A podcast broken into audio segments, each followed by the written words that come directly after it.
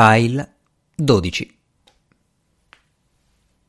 Non alzavano la voce. Parlavano piano, ma scandendo bene le sillabe, come se le stessero incidendo nella pietra e sottolineando con lo sguardo ogni minima allusione. Vediamo se hai il coraggio di dirmi quando sei diventata la sua amante. Certo che ce l'ho. E dillo. Prima di te. Eh? Non riesci a crederci, eh? Eppure è la verità. Certo, Emanuele è entrato in questa casa per te.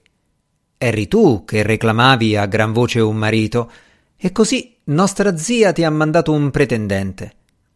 Ma lui, dopo aver conosciuto un po' entrambe, si è innamorato di me. Non ha avuto il fegato di dirtelo. Era il tuo fidanzato. Era già tutto pronto per il matrimonio. Non era tanto semplice cambiare sposa. Non è vero. Sì che è vero, cara Matilde. Lo sai anche tu che è vero. E lo saprai ancora meglio stanotte nel tuo letto quando ti ricorderai di tanti piccoli particolari. Emanuele non aveva il coraggio delle proprie idee. Era ossessionato dalla paura di far soffrire gli altri. Lasciava sempre che le cose si sistemassero da sole. Si sono sistemate proprio bene. E ora mi dirai che è stato lui, quando ha scoperto che aspettavi un bambino, a consigliarti di cercare un marito discreto, magari tubercolotico, così da poterlo poi spedire a finire i suoi giorni in Svizzera. No, è stata una mia idea. E pensavi che tutto sarebbe andato avanti così, che sareste rimasti per sempre i veri amanti, mentre io. Allora Poldin ribatté con un'occhiata tagliente. Tu al mio posto avresti fatto esattamente lo stesso. Chissà perché in quel momento a Matilde parve di sentire la voce della figlia dirle, da quel letto di malata che dava alle frasi una risonanza misteriosa, Mi chiedo che cosa farai quando io me ne sarò andata. E soprattutto le ultime parole. Resterete sole, tu e Poldin guardò la sorella e sentì un vuoto immenso intorno a loro due. Sophie era al cinema. Jacques viveva in un'altra casa, con un'altra famiglia, che si stava abituando a considerare la sua. Al piano di sotto abbattevano pareti e portavano via i mobili che accatastavano nella vecchia scuderia.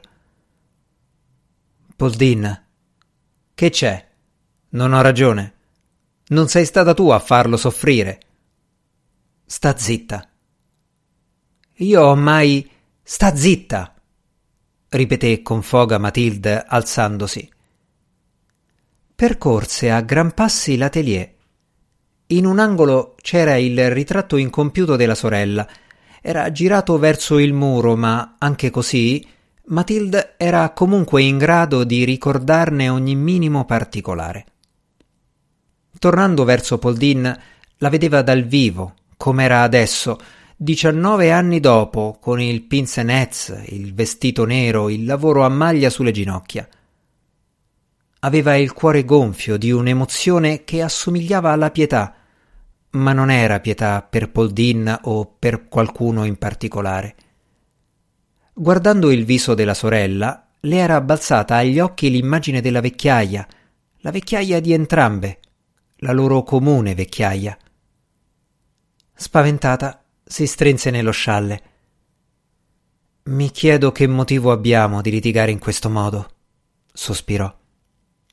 Per la seconda volta nella giornata le veniva da piangere, mentre Poldin le rispondeva con una frase che apparteneva al loro vocabolario infantile.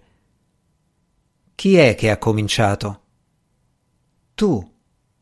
Quando mai? Sei tu che hai detto.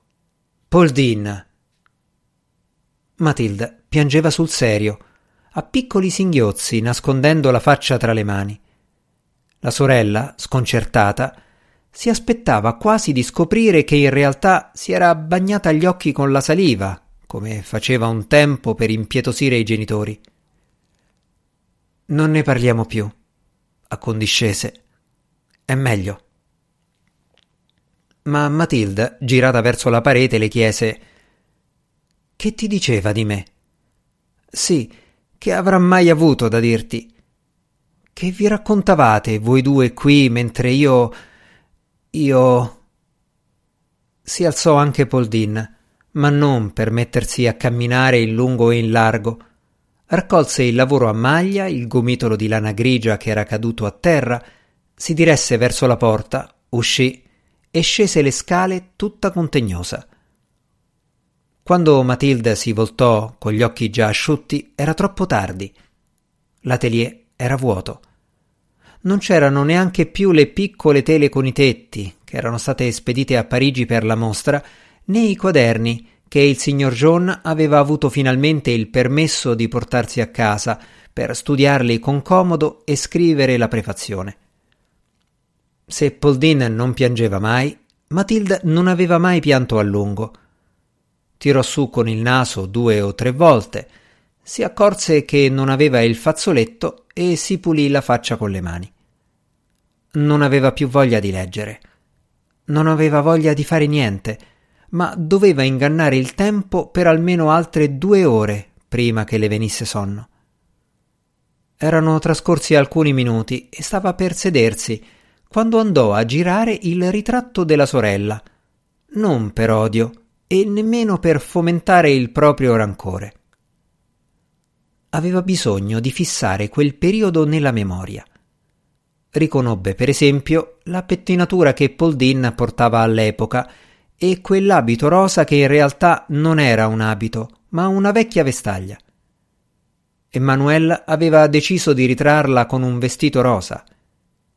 In casa non ce n'erano, a parte quello straccetto sbiadito.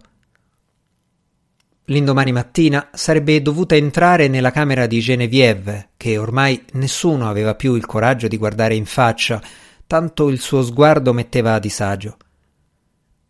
Benché infatti la figlia vivesse in un mondo tutto suo e le arrivasse solo un'eco attutita di quello che succedeva in casa, si sarebbe detto che sapesse tutto, che intuisse tutto, che leggesse nell'animo delle persone non che dicesse qualcosa.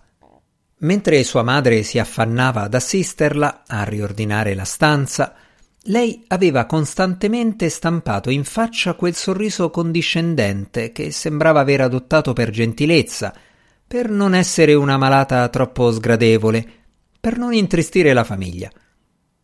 Quel sorriso diceva Vedete, non soffro, sto bene, sono felice, e non dovete lamentarvi di me. Ma insinuava anche siete voi quelli da compiangere. Vi agitate inutilmente. Non avete capito. Vi farete del male a vicenda senza motivo, perché non sapete stare al mondo. Quando io non ci sarò più. A un tratto Matilda provò il desiderio irrefrenabile di vedere sua figlia non pensò che con ogni probabilità Genevieve stava dormendo.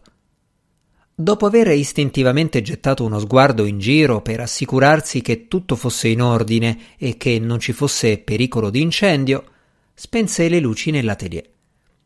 Scese di sotto, rimase qualche secondo a origliare fuori dalla porta e alla fine si decise ad aprirla. Non aveva ancora acceso la luce che una voce disse piano sei tu, Jacques?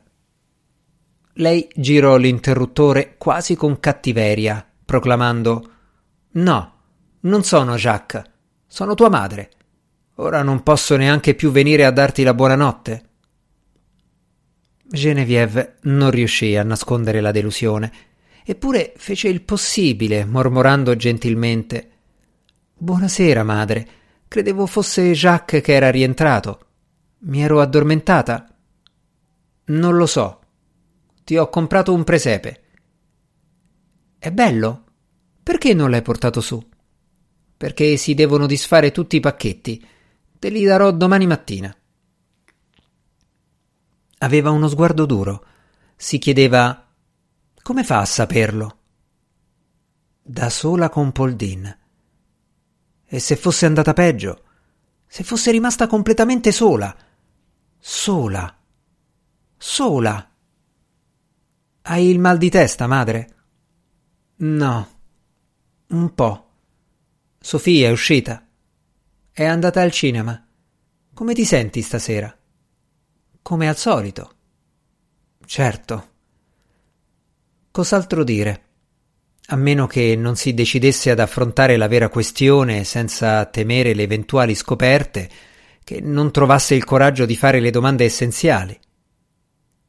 Ammettilo che non mi vuoi bene e che non riusciresti a chiamarmi mamma, che per te sono sempre stata una donna cattiva, che compiangevi tuo padre e da quando hai cominciato ad avere un minimo di esperienza della vita l'hai sempre considerato una vittima, che se hai detto quando io me ne sarò andata, lo hai fatto per minacciarmi, ammettilo.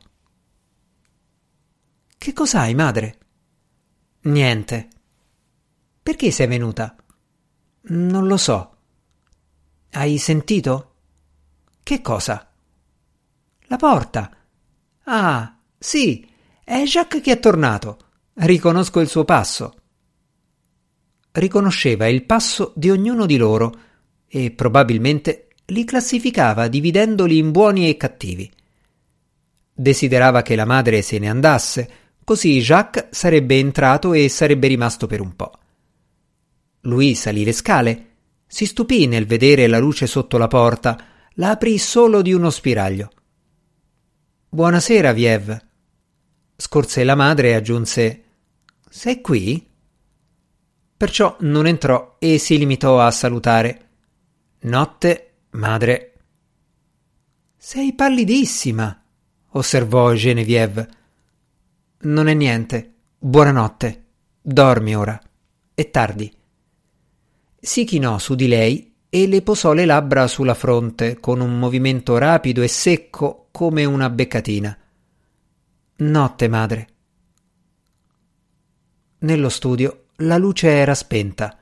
Poldin era andata a letto anche se di certo non dormiva. Aspettava il ritorno della figlia, il rumore della porta, i passi per le scale.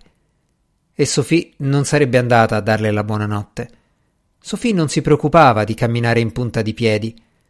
Sarebbe entrata in camera sua canticchiando e per una mezz'ora in casa si sarebbe sentito il baccano che faceva preparandosi per la notte e poi finalmente il cigolio delle molle della rete.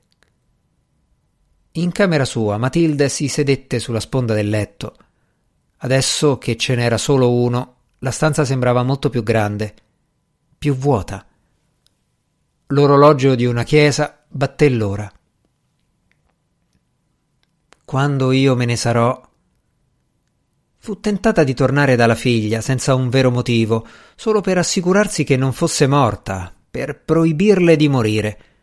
Già, perché il professore di Parigi l'aveva detto e ora le sue parole acquisivano un significato terribile.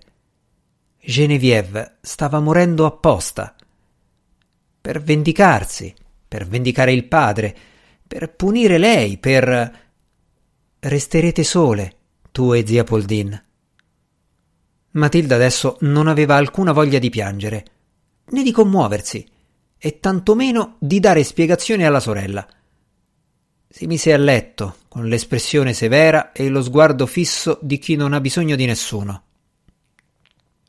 E poco le importava di sentire Sophie e il signor John che chiacchieravano sottovoce sulla soglia.